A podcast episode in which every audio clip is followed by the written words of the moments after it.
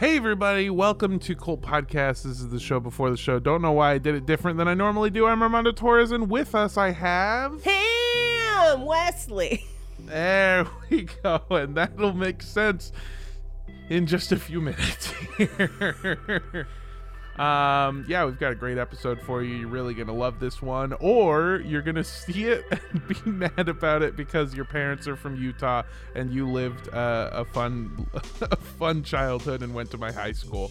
Um, I don't, I don't know if this is like a weird thing in the neighborhood that I grew up or not, but there's just like a huge contingency of Mormons, and they're all from the same family. And they all went to my school. Uh, I mean, obviously, because they're, you know, they live in the same area. They matriculate a lot. Yeah, yeah. To borrow It's- Twilight parlance, also a Mormon entertainment property. it is true.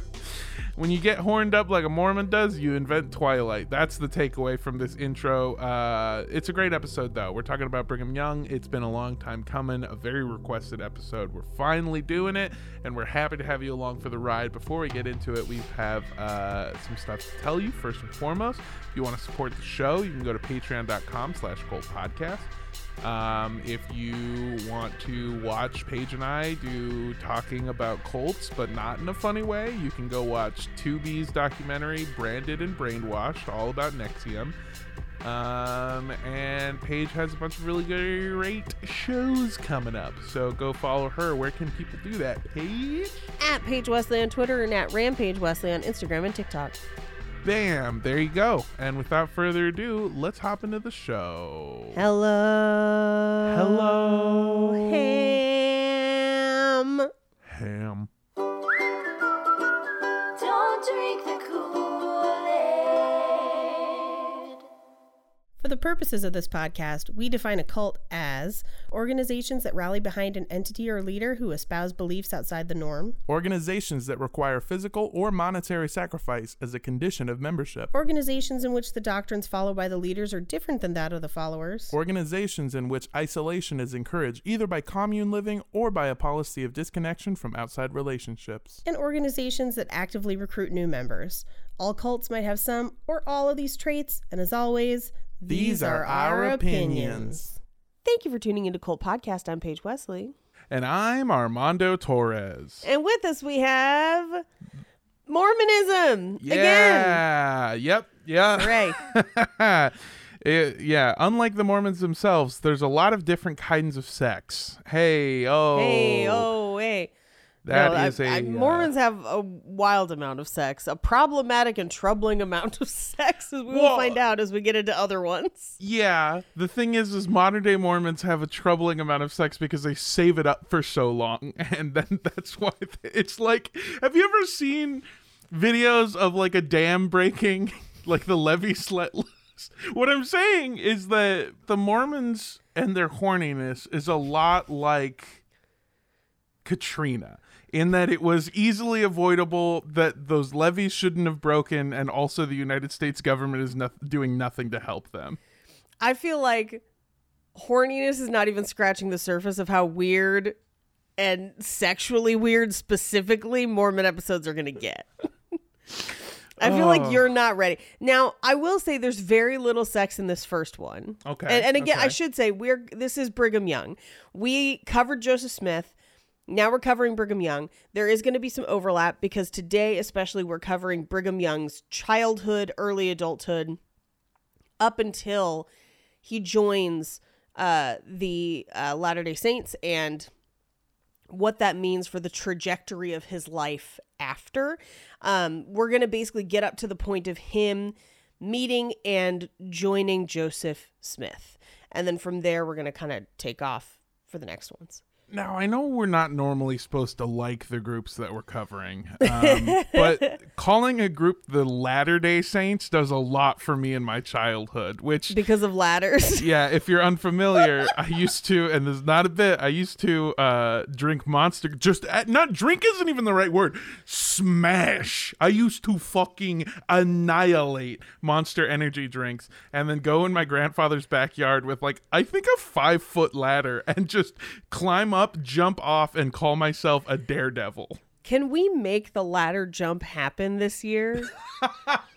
Like we have If- tried to do it so many times. if we go on the road, I will f- first first and foremost find a Home Depot and uh, get well, a okay, ladder. we won't be able to pull this off for Panic Fest, which is April fifteenth.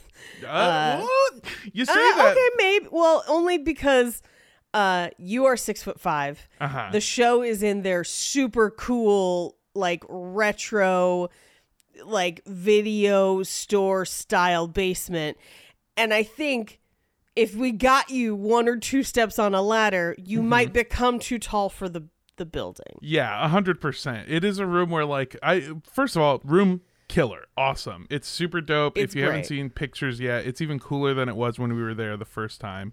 Uh, but I could jump in that room and hit my head on the ceiling. Easily, So easily. yeah, it might not be a part of the official fest. It might be in the parking lot, or, which they don't have. So I mean, on the side of the street. on the street, street. Kansas City. But also the thing that worries me is before we started recording, I told you I confided in you my knees hurt, and I don't Yes. have a reason why. they just hurt. I turned 27, and my body went, "All right, here we go, buddy. Fuck you." Here you go. You should I try heard- being 35. Oh, I don't want to. I don't too bad. to. It happens. I uh I, I felt like I was getting really sick today. I, I didn't feel very good and um like my throat hurts. I've been coughing a lot and I was wondering like, oh man, what when could it be like COVID? Like when could this have happened? I, I like I have a couple of tests that they give us for work that I was like taking and then I realized no dipshit, you're not sick. You did a voiceover recording where you Yep. did you did a monster voice for an hour. So I just kept going, I am Entropa, and like over and over, like I'm fucking uh, uh, Cobra Commander. And it will destroy your vocal cords. So I'm not sick. I just I just spoke too much, and now my voice hurts. That's all right. I tried to do an impression of Mr. Bubs the other day and like pulled something in my neck. So like age sucks. Oh, but you know what? It's all worth it once you pass on this mortal coil and get your own planet that you can fill up with whatever you want and uh, basically be your own Jesus Christ, as were uh, my very dipshit understandings of the Mormon church. And you know what? We're not going to get into that particular doctrine today, but we are going to get into some weird doctrine today, and I am excited about it. Um, it's it's to be strange. So we should probably just dive into it. Uh, let's go through sources first. All right. So, as we did with the Joseph Smith series, we have No Man Knows My History, The Life of Joseph Smith by Fawn Brodie. That's going to be very, very helpful. But we also have Brigham Young Pioneer Prophet by John G. Turner and Brigham Young American Moses by Leonard G. Leonard J. Arrington. We also have The American Political Tradition and the Men Who Made It by Richard Hofstadter. We have an article from mycreditunion.gov on the history of United States currency. And we've got from gotquestions.org Uh-huh. uh, why did Noah curse Ham?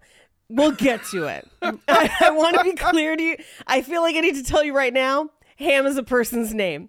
Okay, great. Oh, okay, okay, okay, okay. I thought Uh. this was a very confused Jewish boy looking up why things are kosher. You're like, is this why the Jews don't eat pork? Uh, no, completely unrelated. I'm just Uh. imagine, just imagining a poor child standing outside of a bodega, looking at a bacon, egg, and cheese, yelling up at the heavens, "Why did you curse ham?" Why ham? Why couldn't it have been tripe? You know, like whatever. But no, of course we're talking about the very cursed John Ham. Uh, Yeah, yeah, yeah. John Ham himself. Who is not right with the Lord? biblical time traveler John Ham. Uh, so we then also have articles on Brigham Young from the Church of Jesus Christ.org, which is the LDS site and their history site.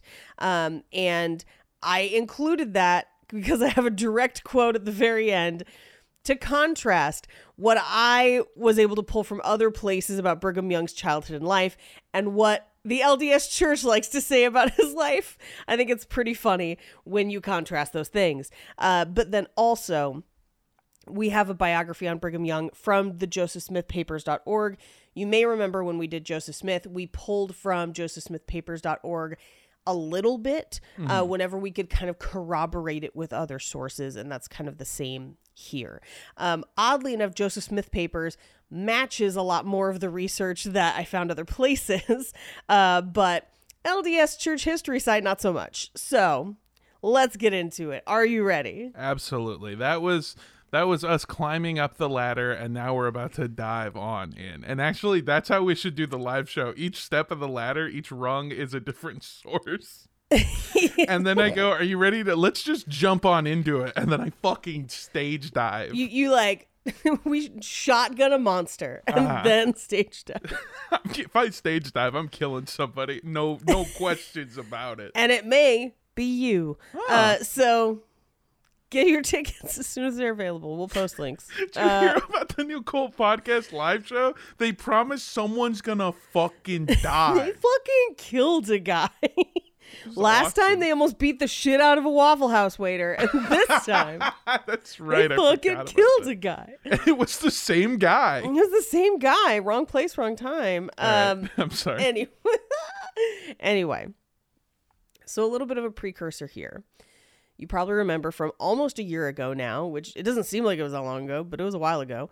Uh, we covered Joseph Smith and the origins of the Mormon Church, and some of that story is going to overlap here because we're talking about stories that happen at the same time.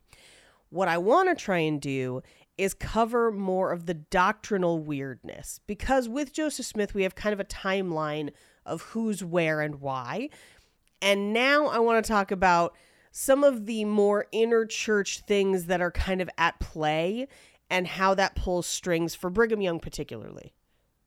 So let's dive in. Uh, it's going to be fun. We get to tell Armando stories, like real tangential biblical stories. It's going to be great.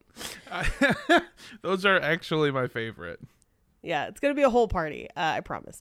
I mean, hey, some John Hamm is already involved. How could you hate it? So That's right. We got John Hamm locked in. Let's go, producers. let's go.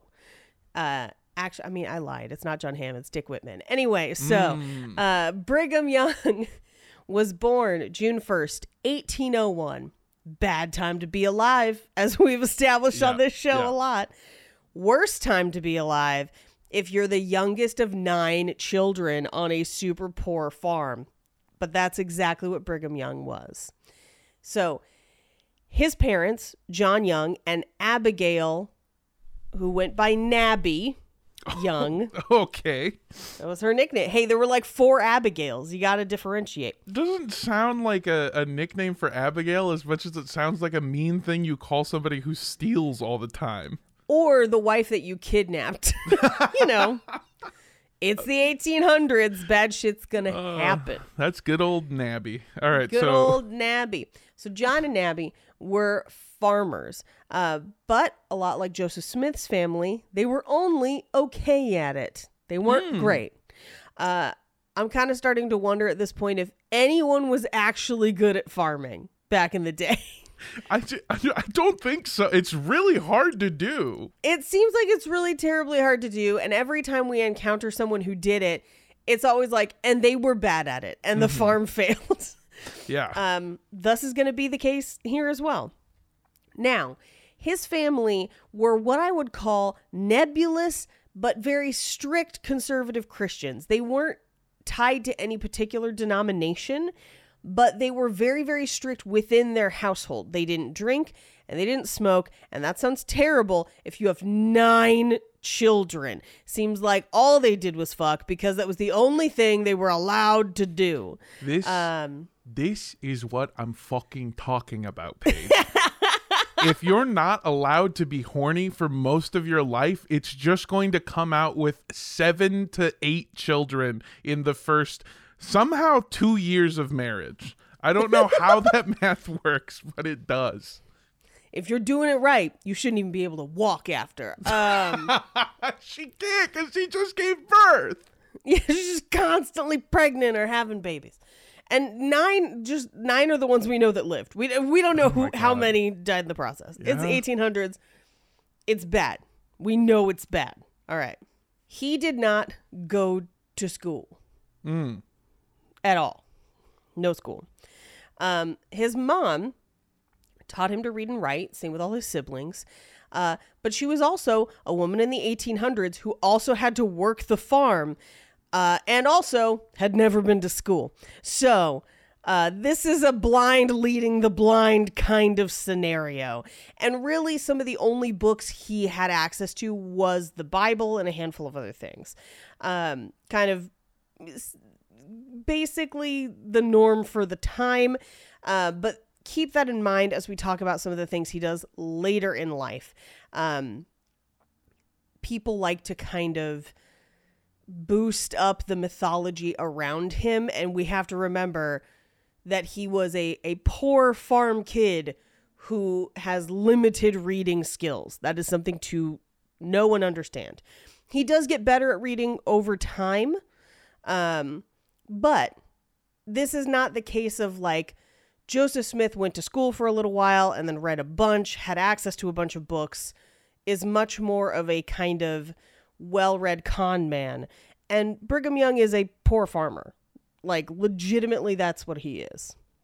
Yeah, I also just want to point out that I remember being like a babysitter and part of that job was that I was supposed to like be tutoring the child in like math and reading, which I'm like, "Oh, that's easy. I know how to do math. I know how to read." Teaching somebody for for first off is fucking difficult. It's hard. Mm-hmm. And it's even worse where when they're your own kids and you're just like, "Why are you so fucking dumb?" and they're a literal baby but secondly it's just it's it's hard. Like it's i dare you with uh w- with whatever schooling you have listener out there to go teach a child how to do like long division or something. It's fucking difficult to explain the concepts after you've already learned them or to even do them. I feel like some people don't know how to divide by hand unless it's easy Pay teachers more. Exactly, Uh, that- all, 100%. you know, that's what this comes down to. Um, but also, uh, the thing that I think to really remember, because people are like, oh, his mom taught him to read. And I'm like, his mom was a poor farm girl. So, like, this is like if you left school after sixth grade, never, never completed anything after that, and then you then had to teach someone enough school to be an adult. How you going to do? Probably not great. You probably didn't have advantages. And this is something that I kind of want to I think is really interesting about Brigham Young the more I was reading about it because Joseph Smith is a con ass con man the whole time. He's pulling grifts, he's doing all kinds of wild shit. Brigham Young kind of isn't at this point. Trust, he is going to do some wild shit later. We will get to it.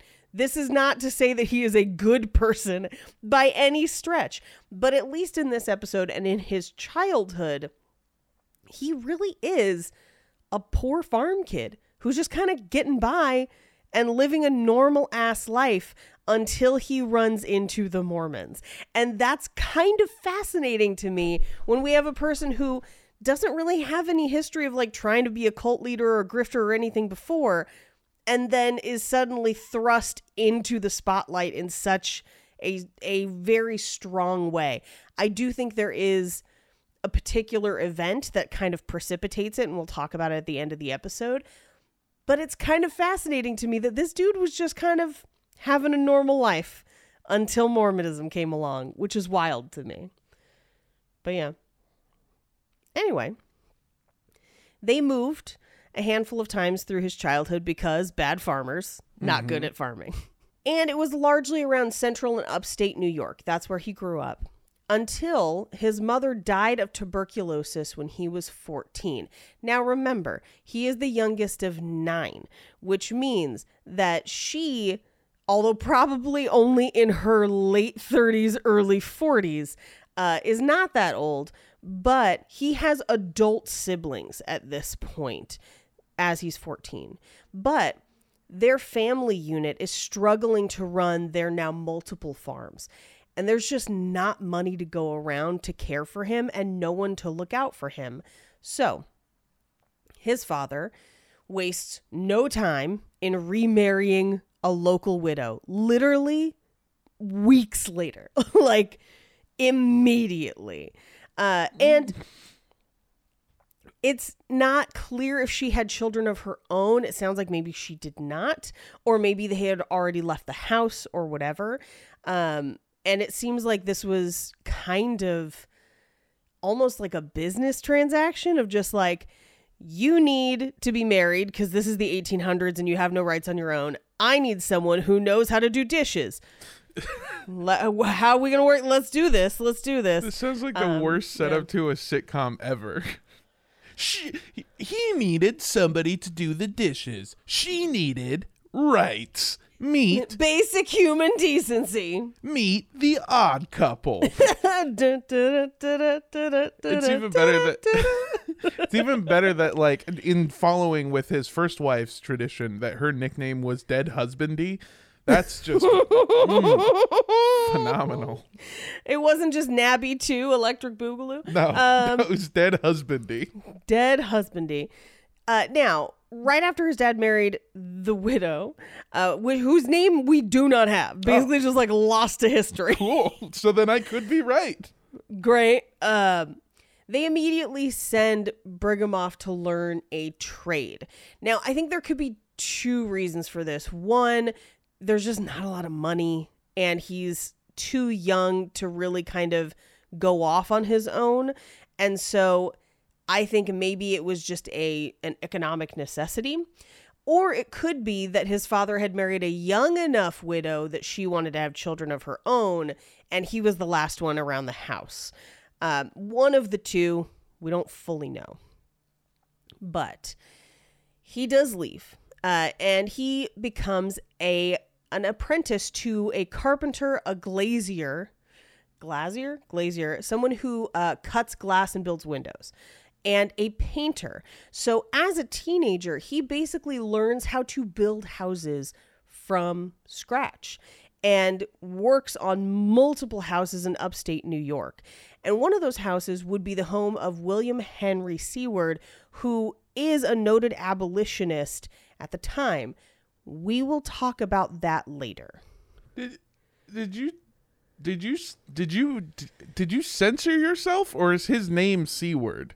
C word. S E W A R D. It could be Seward. Bro, I'm so dumb. I, went thought- with Seward. I thought you were just like, yeah, his name's Gregory Cunt, but I didn't feel comfortable saying it, so I'm calling him whatever Fucker, Seward. I'd say cunt whenever. I know. That's why I was like, what did you you What? No one listening could see it, but she said C word and I went, What the fuck? What the was fuck? that's so weird. No, he he's kind of a low level politi- like political figure where he doesn't reach any high office, but he is a noted opponent to slavery at the time. And remember, this is New York, which is the North. Um, that's going to be important a little bit later uh, when we get into some of the doctrinal stuff at the end. So So he truly is the C word. Courageous. That's right. courageous, correct? Yeah. Uh, Look at that courageous, white, correct so, cunt. you, you know. Uh, in 1819, something bad happened. I mean, trust things. Bad things were happening this whole time. like it is the 1800s. Mm-hmm. It's just a whole bunch of bad. But in 1819, something happened that I had actually never learned really or read about and had to dig into called the Panic of 1819. I don't know if they taught this at your school. I don't remember hearing about this, or if I did, I was not paying attention at the time. Also a possibility. Hmm. So, the Panic of 1819 is kind of the Great Depression before the Great Depression. Here's what happened. So, America, as we know it today, at the time was transitioning from being a collection of British colonies into the United States under a single constitution.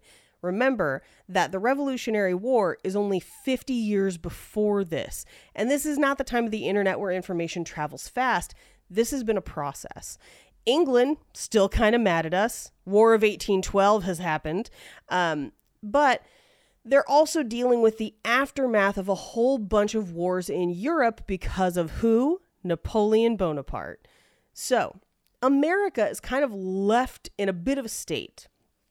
We can't trade with Europe as normal. England's still kind of pissed. Some of us are colonies, some of us are territories, some of us are indigenous peoples that are in the mix but n- not really participating in some of these things. Others are participating. It's a whole bunch of people. And there's not really one governing body yet, technically. There is. We have the government, obviously. We have the president. We have all of that happening in the, the colonies that are official states. And then the rest of the country is kind of a free for all at this point. Now, part of the problem with that is that we hadn't quite figured out how we were going to handle money now that England wasn't in charge. Now, a few banks and trusts sprang up in between the revolution and this period in 1819. And we actually covered one of them when talking about Joseph Smith. He builds one of these that immediately fails and bankrupts like a whole town. Uh, but the problem with a lot of these banks and trusts is they were kind of just printing their own money, causing wild inflation, and those like bank notes didn't transfer to other banks. So money was not official within the country until 1792. That's when the basically Washington, D.C. at the time uh, established a coinage system.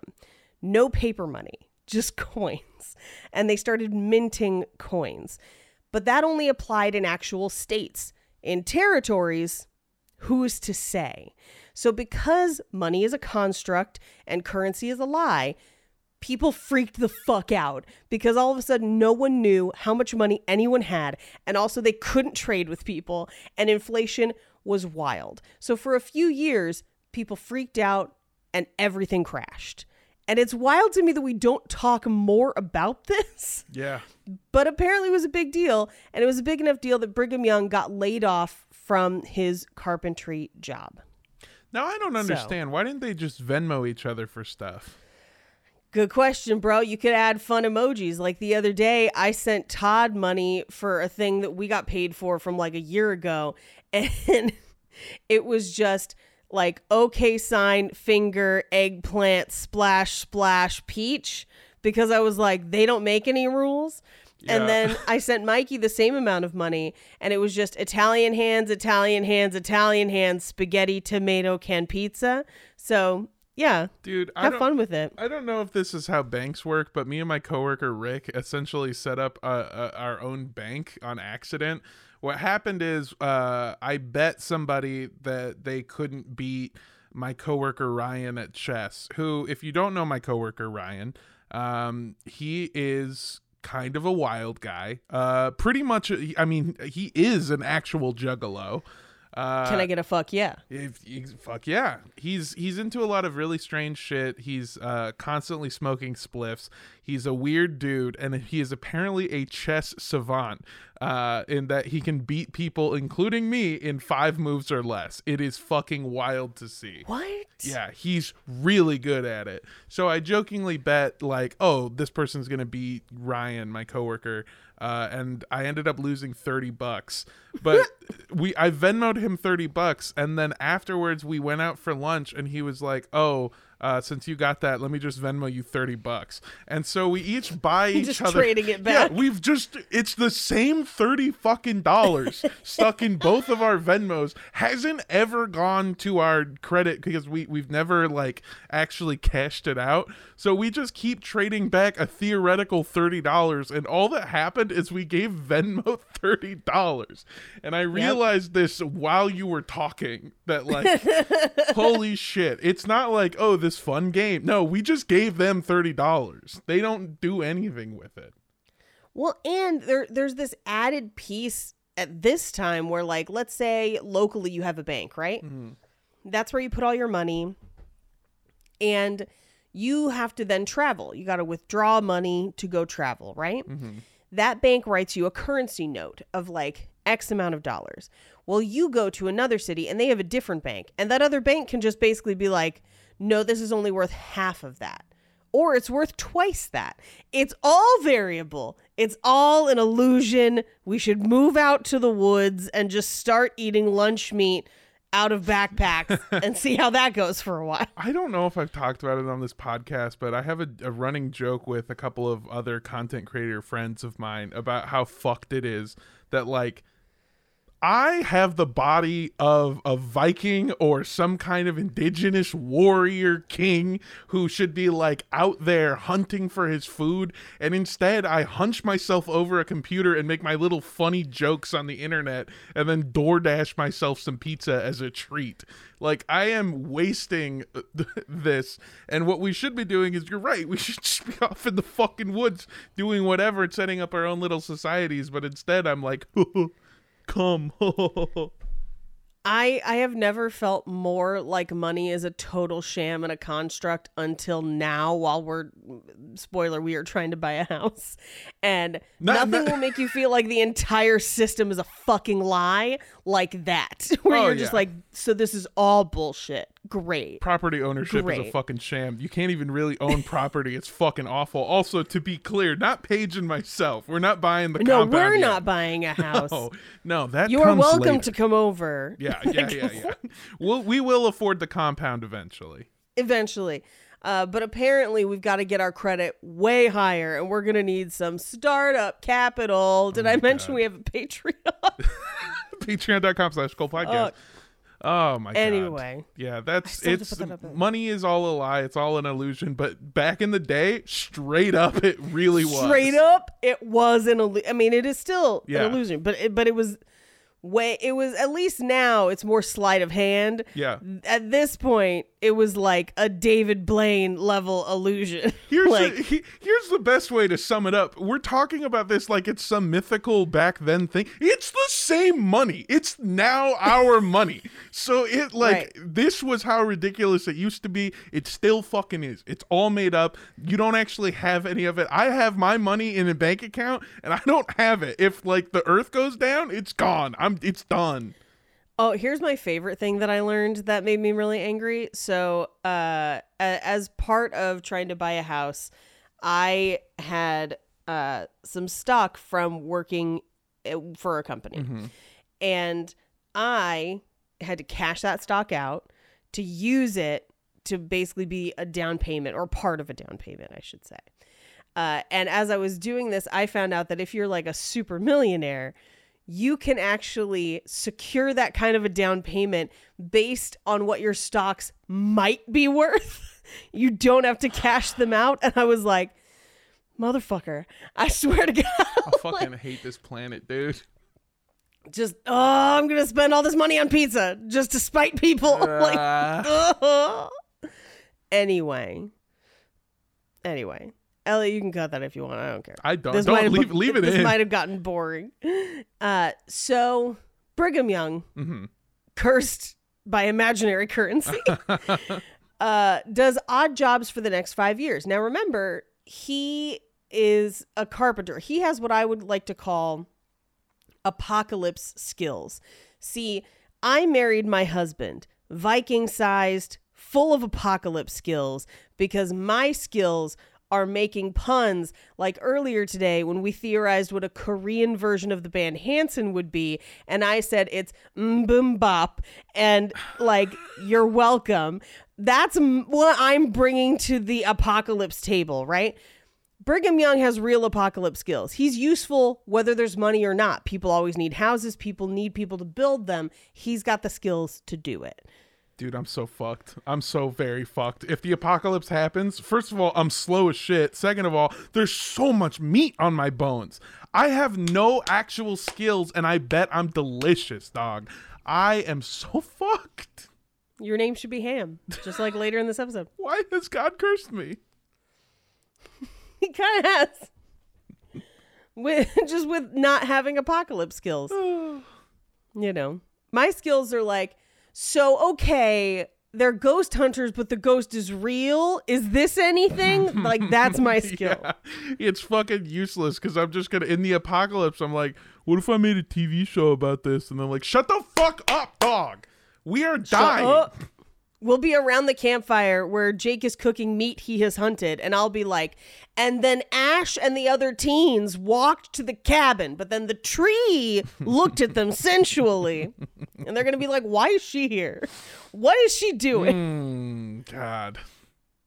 Anyway, so he's got apocalypse skills, so he survives the panic of 1819 and the ensuing years until 1824, where he meets and marries a woman named Miriam Angeline Works. Now, they are able at this time to afford a small house right next to the bucket factory where Brigham Young was currently working. Uh-huh. I don't know why that was so funny. I don't either. I, I just like it was like a pail factory, and I was like, "You mean bucket? yeah, just- we made buckets." the Bucket Factory sounds like something a teenage basketball player would call himself on a good day. Welcome to the Bucket Factory. Boom! Nothing but Just a- that. Just an Xbox login for NBA 2K, just like bucket factory, sixty nine four twenty star star smiley. yeah, it's just so it's such a it's very real. I mean, obviously they need buckets for shit because stuff sucked back then. And uh, And here's what's sad is I'm like, how many fucking buckets do you need that there was a whole factory? And then I'm like, well, you gotta carry shit. That's- And like Home Depot has tons of buckets now. Like buckets, what would happen if we no had no buckets ever anymore? That that is exactly what I was saying. Is that there? Th- th- this is probably reality for like a ton of people, and so I feel bad for laughing. But like, a bucket-based economy r- is very funny to me. Like a thing where a lot of people need buckets, and they need them fucking now. And buckets are more real than the money that people are paying for the buckets. kind of, and that's why Brigham Young survives. He's what we call an essential worker, In this bucket-based economy, making fucking buckets, hella buckets, like so many buckets. And remember, this is old um, times, so buckets are made out of like wood and shit. This is not plastic buckets, like like I thought- crafted buckets. I thought you were about to talk about inflation. Like, remember, this is the old times, so buckets back then were worth more, which they, buckets were worth like four buckets nowadays. which they totally are. But it's very. Wait, hold on. Let's hold. Sometimes you can find price of a bucket in 1824 in America. Oh my goodness. what? No. What?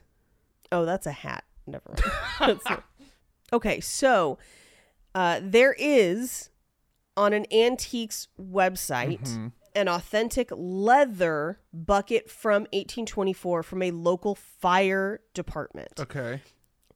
Uh, now, do you have any idea how much it costs. And this is it for it now as an antique.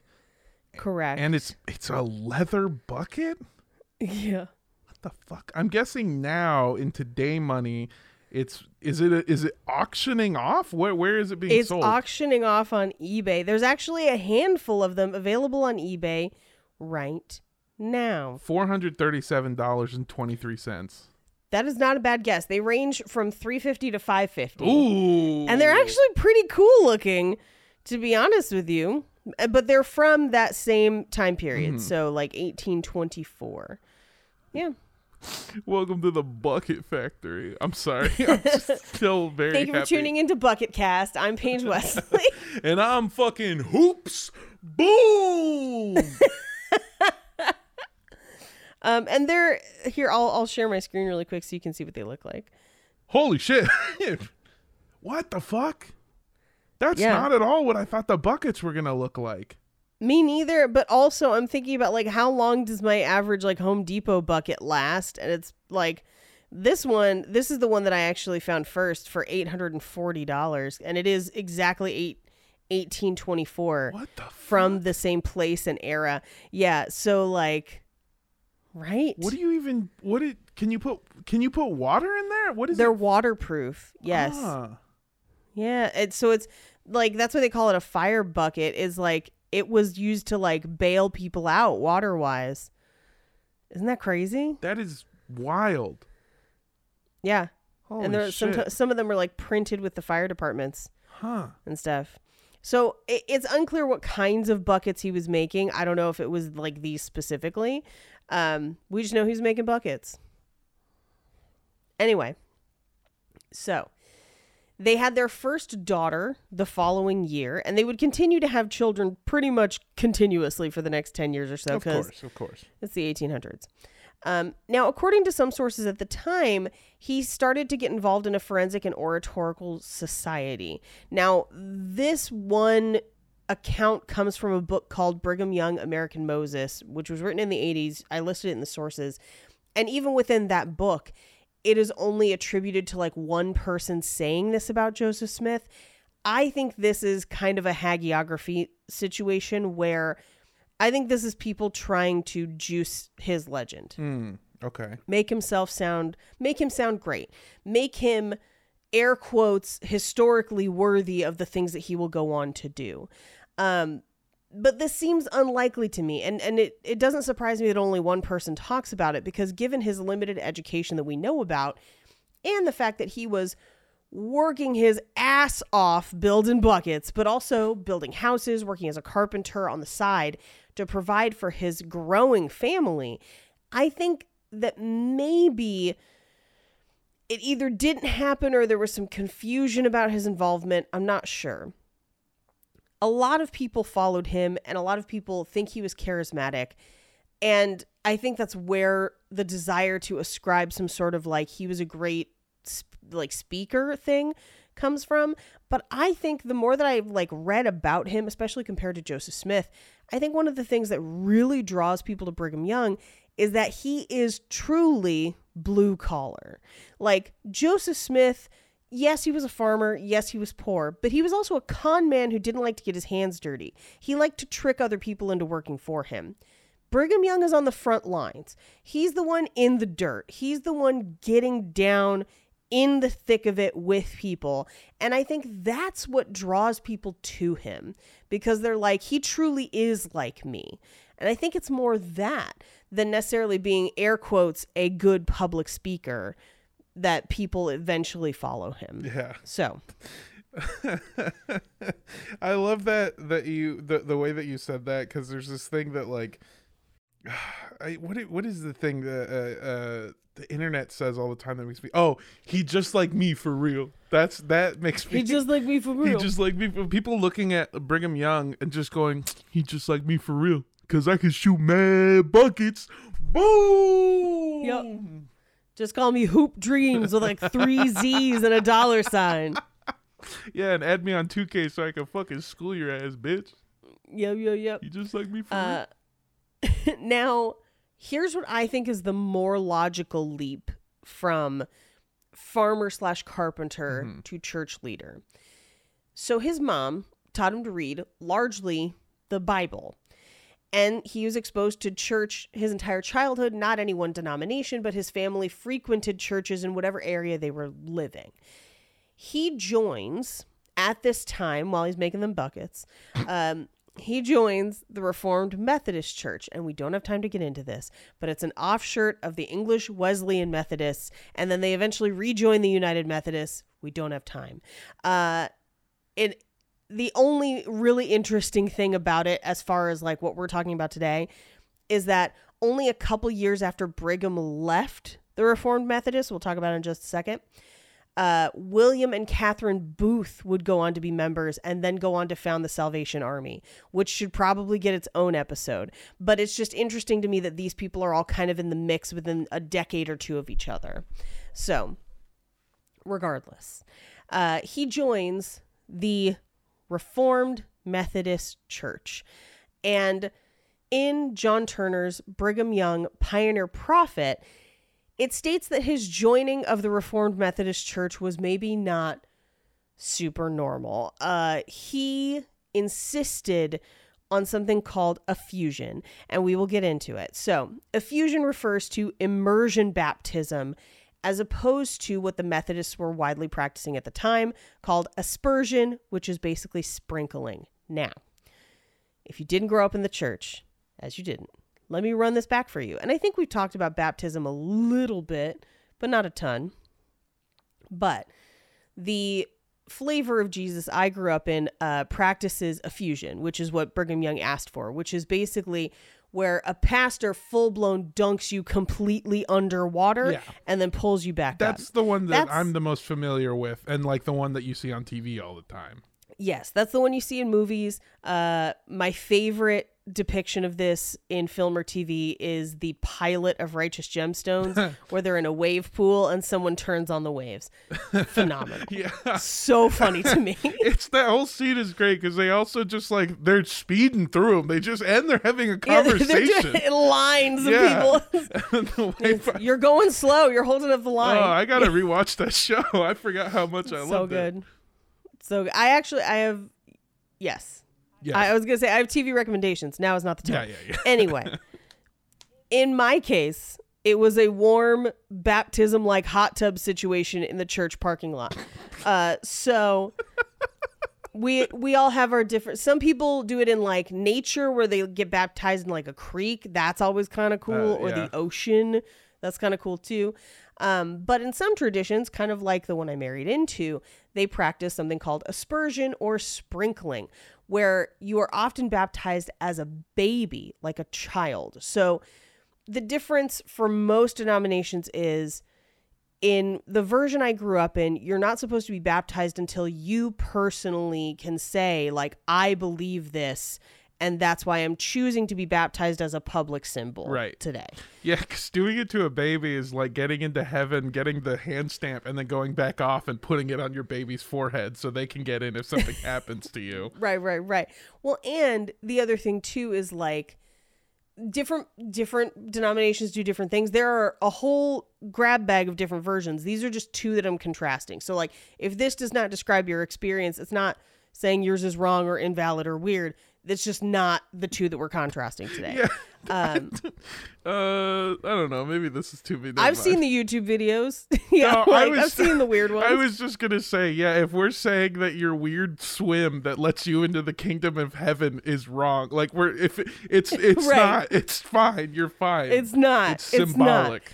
I, I also as even as someone who grew up in the dunking version, uh, I I don't believe either one is right or wrong. I think the Bible is unclear. Uh, the the Bible seems to describe dunking, but room for interpretation. It has been tran translated, retranslated a bunch of times Hundred percent. but s- some people are really serious about it. I'm not one of those people. Uh, but in sprinkling, it's usually a baby and they just kind of dribble water over their head. And if you get baptized as an, as an adult, they'll do kind of the same. Uh, and it's usually out of like a smaller baptismal font in church. Yeah. Uh, now, for as wishy washy as I am on which one is the right one, air quotes right, I don't believe. I, I to each their own on that. Anyway, Brigham Young was not as cool about Yeah. it. He Oh, really? he was super insistent uh, that even though the Reformed Methodist Church at the time was practicing sprinkling, he insisted that they submerge him completely. Now, here's a bit of the problem. Baptismal font's like the size of a bird bath.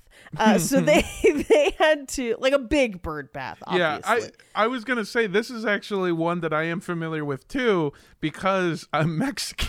right. Yeah, so I've had a lot of yeah, I've had a lot of primos and primos fucking uh, like they they do the little thing because I realized and this is how fucking dumb I am. I re- I realized when I went to uh, what do they call it a christening, or Christening, yeah, yeah yeah yeah christening. yeah.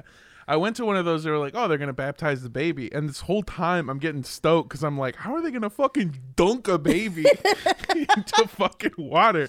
Like that sounds so dangerous." And I'm kind of like, you know, getting a good seat there early, and then they just like do it in this little bird bath, and I was like, "That kind of sucks." Yeah, well, they, and they kind of like pick water up and kind of like Yeah, s- I thought I was gonna see them over. fucking like touchdown celebration a baby into the water and be like, "Now you're saved, baby." Nope. Uh, yeah. So Brigham Young insisted they submerge him, and then they had to like find a way and a place to dunk this dude. Because no one else ever asked for that.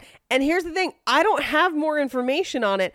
I just think it was hilarious that he was like, um, I don't believe in your little sprinkles. I believe God has to dunk me, bro. You gotta dunk me.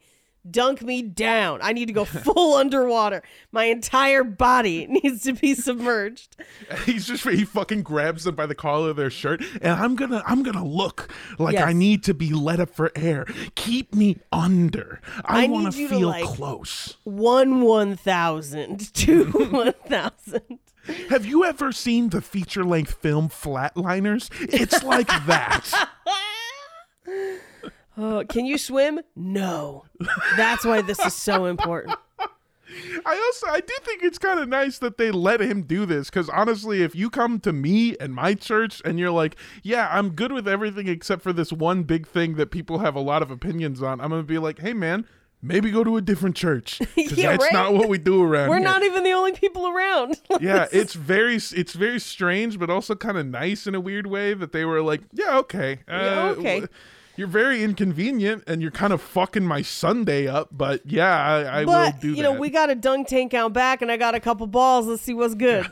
You said earlier fucking hot tub, which made me Yeah, think yeah, of yeah. the, the priest being shirtless with a beer No, next to him watching. that's not what No, no, no, no, no, no, no, no, no, no, no, no, no, no, no, no, not in a weird way, not in a creepy way. I meant like chilling in a hot tub way. No, no, no, no, no, no, no, no, no, no, No, no. okay, so so allow me to elaborate a little bit more. So it was like a rect it's like a rectangle. uh but the inside is finished like a hot tub. So it's Okay. like there's like steps into it. It doesn't Mm-hmm. have jets.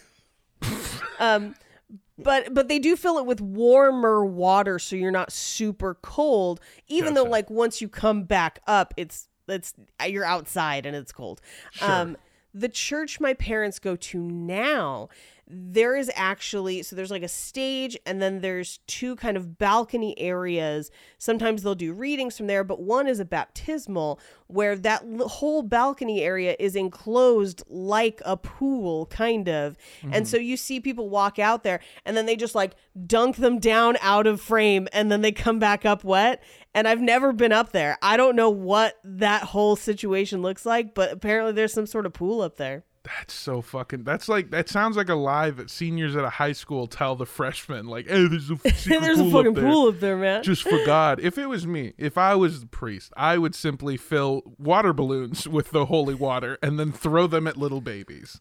Well, I mean, hey, gets the job done. I like Mm-hmm. if you, I mean, depending on where you are, like if you're at like church camp, sometimes you, there's usually like a lake or something, they'll like do a lake or a creek or whatever. Anyway, Sorry, sorry. no, I no. I expected there to be questions. I literally like made space in the outline for this. It's like Uh, such a weird way. I get that it's symbolic and I understand how it's supposed to like, you know, represent the rebirth into your new life having become a follower of Christ. But it's Mm-hmm. inherently a goofy thing to be like, we're going to let's go for a little hey, how about you and me go for a little swim? Oh, we're just going to like normally just swim like normal? No, no. I'm gonna hold you underwater for a bit. And Don't worry come- about it. and when you come back, you're going to be a totally different person. totally new. N- Yeah, and, and here's the thing. I I feel like it it's kind of like whenever I try to describe the plot of True Blood to people. Where to me it's something that like I watch, I enjoy, I love. But then when you say it out loud to another person, you're like, "Oh, I get why this sounds weird." Yeah. like I understand. I hear it too. It's okay. Don't worry about it. So homeboy makes a big old stink about being put in the drink, and they're like, "All right, cool. Well, we will make an exception for you, uh, you fucking weirdo. yes. Uh, as long as you give us a discount on the buckets." And then and then he's in, and then he joins. So he joins, but here's the thing he joins for only like two and a half years. What the fuck? Why'd you make such a big deal about the fucking baptism then, He asshole? was like, build me a dunk tank. And then was like, you know what? This really isn't for me. uh,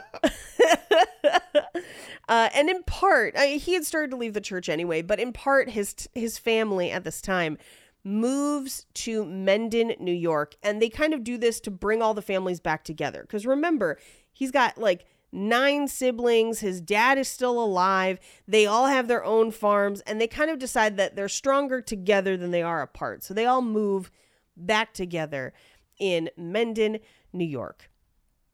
And at this point, he's kind of he can, he considers himself kind of like a freelance Christian.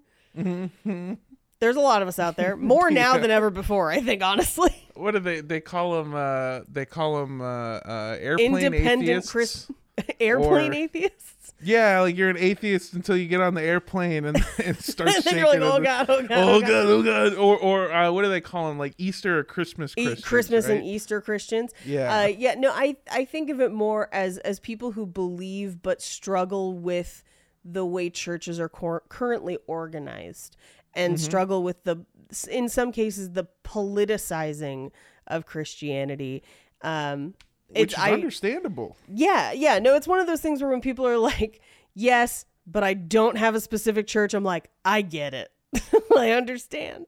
Uh, it is difficult. I don't want this to sound like I'm making fun of somebody, so I'm gonna leave it. Uh, I'm not gonna say who it is, and Sure. also I want you to know that I'm not making fun of this person. I just think the situation was funny. I was watching a streamer who was playing uh, Rocket League, which if you Uh-huh. aren't familiar with Rocket League, it's soccer, but you're in a little tiny car and you can Yes. have jets and you can boost.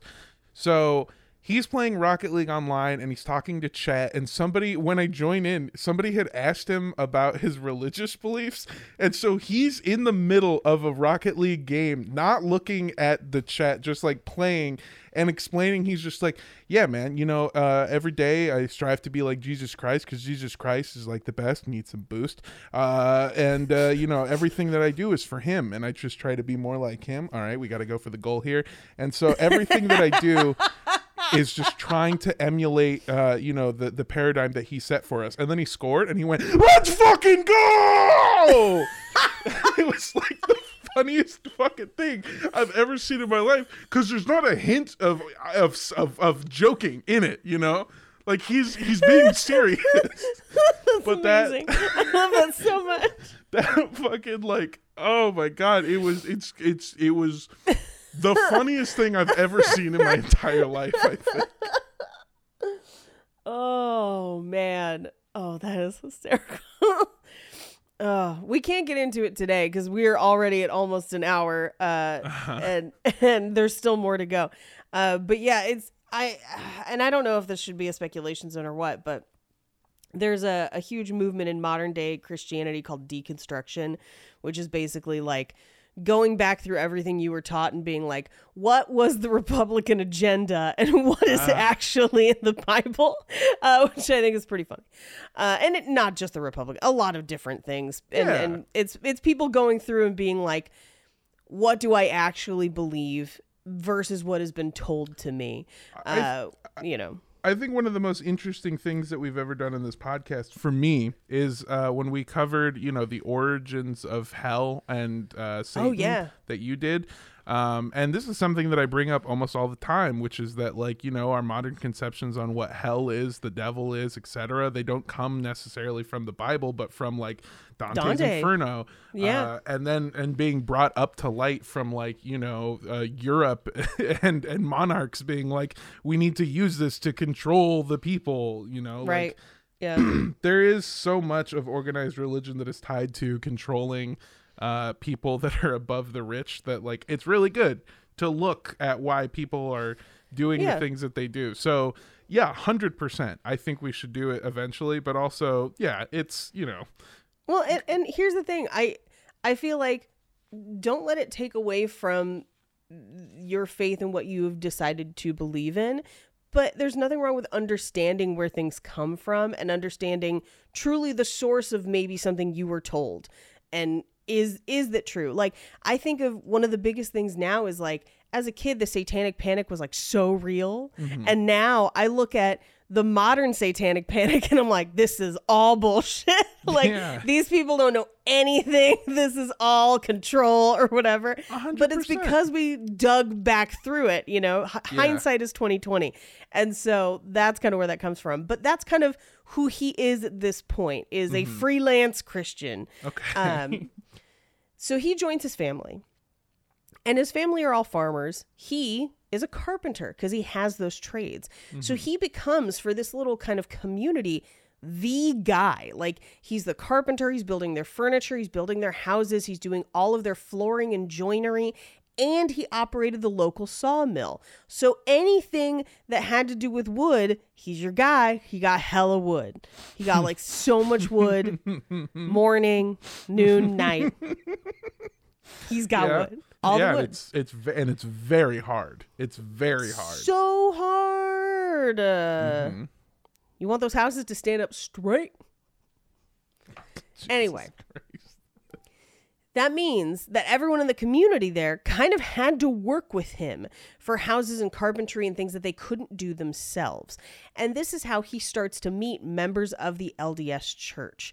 Um, in particular, Heber C. Kimball. And he and the rest of Heber's family are going to become very, very close. Um, but Kimball wasn't the only Mormon around. There's actually a number of Mormons in the community already, and they had already reached out to Brigham Young's brother and given them copies of the Book, and Mor- Book of Mormon for the entire family. So, for the intervening year, they all kind of trade the books. They all read it together. It's like a weird book club, family Mormon book club. And the next year, when five LDS missionaries arrived in New York as guest preachers, the whole family attended, and Brigham was hooked, in part because he saw them speaking in tongues and declaring prophecies. Now, if you remember from the Joseph Smith episodes, this is a tricky part of the Joseph Smith LDS story because this is a part where one group kind of goes off on their own, prophesying and speaking in tongues. This is the group that Brigham Young meets. Now, Joseph Smith had to come back through later and be like, um, actually, I'm like the only guy, so. And it's a point of contention that he kind of like loses the battle to win the war at a certain point where he's like, I guess just remember that my prophecies are the best prophecies. Okay, bye. like, you know. But the following year, in 1832, uh, entranced by the Mormons they have met, uh, Brigham Young and his wife join the church, and they actually start to run essentially the local LDS chapter in Mendon, New York. It was composed of 15 families, and eight of those families were the Youngs. So literally, it's their giant family unit and then a handful of other families. He starts speaking in tongues. He becomes kind of a de facto leader, but in large part because he is so excited by the church. But unfortunately, that same year, Brigham's wife, Miriam, died of consumption because Oh, this is old times. What it, I've always wondered, but I'm always been too afraid to ask. What exactly is consumption? Tuberculosis, I believe. Oh, I thought it meant you drink too much. No, it's um da, da. yeah, pulmonary tuber- tuberculosis. Uh, so it's a lung disease, um, but it it also impacts the way your body like stores food and energy. It's a wasting disease. So like you get sick and kind of waste away. You get very emaciated. You cough up blood, and you die. Oh, real Arthur Morgan vibes. Yeah. Gotcha, yeah. gotcha. And he is devastated, which is wild to think about because th- this guy will go on to marry a whole bunch of people Yeah. later on. Uh, but at this time, it's just her. It's him and her and their kids, and they've been together for 10 years at this point, or almost 10, tapping out around eight. And he is kind of devastated that she's gone. Sounds like he was Uh, tapping out uh, more than eight times. Feels like he was really tapping in. Yeah, yeah, yeah. Well, and here's the other thing too. It's like this is the old times. People died all the time. So to be married to someone for eight years is kind of a long time. Yeah. Do you think? Um, do you think he? yeah. I mean, it's hard to speculate on all of this shit. We don't know these people and we don't have any connection. But do you think he like loved her? Loved her? I kind of do in a weird way because, you know, it's not like Joseph Smith where there's a whole lot of dallying the whole time and then he's like actually plural marriage, etc. Now, after this point, uh, Brigham Young will take on multiple wives. He will participate in plural marriage later on. Sure. But at this point, it's just her, and she's kind of been the ride or die. And at least from what we know. Now some some of that could be that we just don't know because it's history and they didn't keep track of everything. But I think from his story and what happens next, I think maybe he did and this fucking wrecked him. I think this is the event that really turns the tide for him in a way that people don't necessarily always acknowledge personally. So, two things here. First of all, I want a census uh, that goes around where you ask people like, "Hey, do you love your wife?" So that future, so that future podcasters have something to go off of, and we release yeah, multiple those. choice. This is I love her or take her please. Take my wife please. ah, that's the Rodney Dangerfield option. Gotcha, Uh-huh, gotcha. Uh, secondly, I- I also think it's really funny that again, this might be mean, but I feel like it's really funny that for this guy at this time in his life, it is the most devastating thing that could possibly have ever happened. It is like mind-numbingly sad. It's it's heartbreaking, absolutely earth-shattering. Fast forward to now, and it's me and you being like, "Yeah, he fucking had that ace, dude. that guy's coming, and his wife coming, and his wife. Like it's so, it's so funny how uh, you detach yourself from it a little bit, and it's like, holy shit, that's crazy. Well, it could be so it could be a couple things, right? So Uh-huh. either he loved her and is devastated, Mm-hmm. or he's like, finally I'm free. Because what he does next is that he hands all of his children to the Kimball family and is basically like, Can you please take care of them? I I have a mission. I have a life mission now. I've got to go. And it's basically him being like, I'm unencumbered now. I need to go meet the Joseph Smith. That's what he decides he's going to do. Now, if you recall, this is the time when Joseph is bouncing around between a few different states because Zion is allegedly in Missouri, unless you ask Missouri, in which case it's not. Uh, and Ohio is where the Mormons fled to. So right now, Joseph Smith is in Ohio, and he's calling everyone to Ohio to try and get them to invade Missouri again. But let's talk about Missouri for a second. We talked when we talked about Joseph Smith about how the Mormons kind of crowded out Missouri and kind of tried to take over some cities and states, specifically Jackson County. Uh, but that alone is enough for Missouri to be mad. But there's an extra piece that we didn't really talk as much about that does factor in here, and that is abolitionism. Now, both both Joseph Smith and Brigham Young are largely from the North. That's where they've spent a lot of their time living. Uh, and for that reason, a lot of people will claim that Joseph Smith and Brigham Young are abolitionists. And this is a wild ass lie, and we have to talk about it. Um, a lot of people will point out that initially they did not own any enslaved persons. Um, and this is referring to their early lives. In their latter lives, that changes, and we'll get to it later. No, that's not fine. You can't just. That's not a good way to justify them, not you, obviously. To Yeah, be yeah, yeah, yeah. well, I didn't own any people when I was a baby. Well, So- the other thing that people aren't thinking about is they were also both very poor. Like Joseph Smith is a con man constantly on the move. So he does not have the economic stability to participate in that system. Uh, Brigham Young is a farmer with a family in the North where it's just not as common and in some cases illegal. So he doesn't have any. But all of that changes when Joseph decides that Zion is in Independence, Missouri, a state that supports slavery. And as they try to gather followers in Missouri, they then have to grapple with that of, hey, you have slaves, we don't. There's a fundamental difference here. Um, and while they're living in Missouri, uh, they, because they're getting money from their followers, participate in slavery at certain points where they're like, this seems kind of nice. But then they have to backtrack it and justify it because up until that point, up until they get to Missouri, because they're from northern states, they're just kind of like, yeah, no, no, slavery's not okay because that's where they've been living and that's who they're talking to, right? Now that they're talking to people who have slaves, they're like, well, hold on a second. Uh, maybe this is kind of a, a don't ask, don't tell kind of situation where if we're in a slave state, you can't mess with somebody else's rights, aka their property. But in a free state, they're no longer enslaved, but also I can't infringe upon your property, but I can't force them to come back to you. It's a lot of complicated laws. And at a certain point, people start being like, what?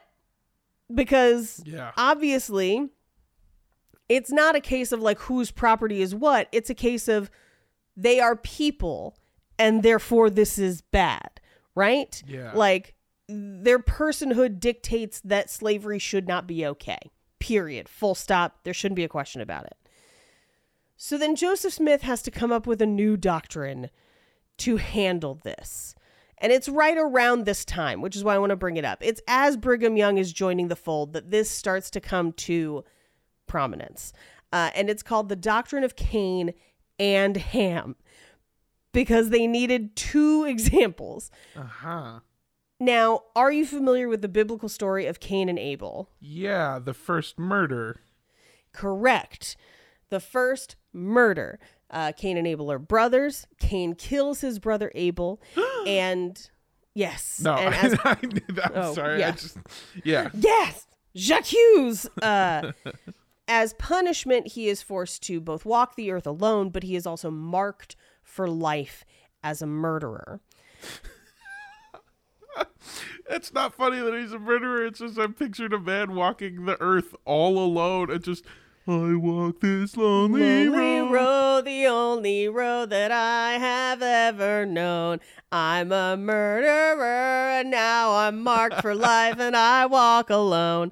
Yeah, I killed Oh. my brother. It was super easy.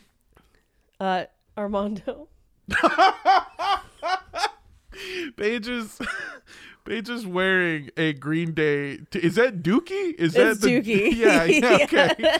oh, for for those of you uh, uh, that don't Unfamiliar understand, with Green Day's discography, they have an album called Dookie. There's Yeah. not shit on my shirt. You get it. Actually, no, there is no album called Dookie. Paige got shit on her on her, on her shirt. Anyway. Oh, okay, yeah. So I love that Boulevard of Broken Dreams shows up in our lives so often. a lot.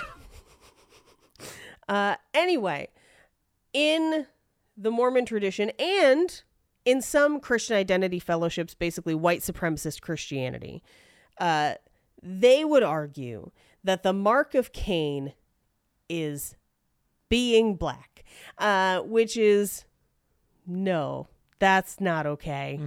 Especially because Adam and Eve probably weren't white. like, what are we even doing here? like, Yeah. it's bad for a lot of reasons, but it's also dumb and doesn't make a lot of sense. Now, you might not be as familiar uh, with the story of Ham. Or maybe you are. You look like you know Ham. Yeah, I'm familiar with the story of Ham, just maybe not the one that you're talking about.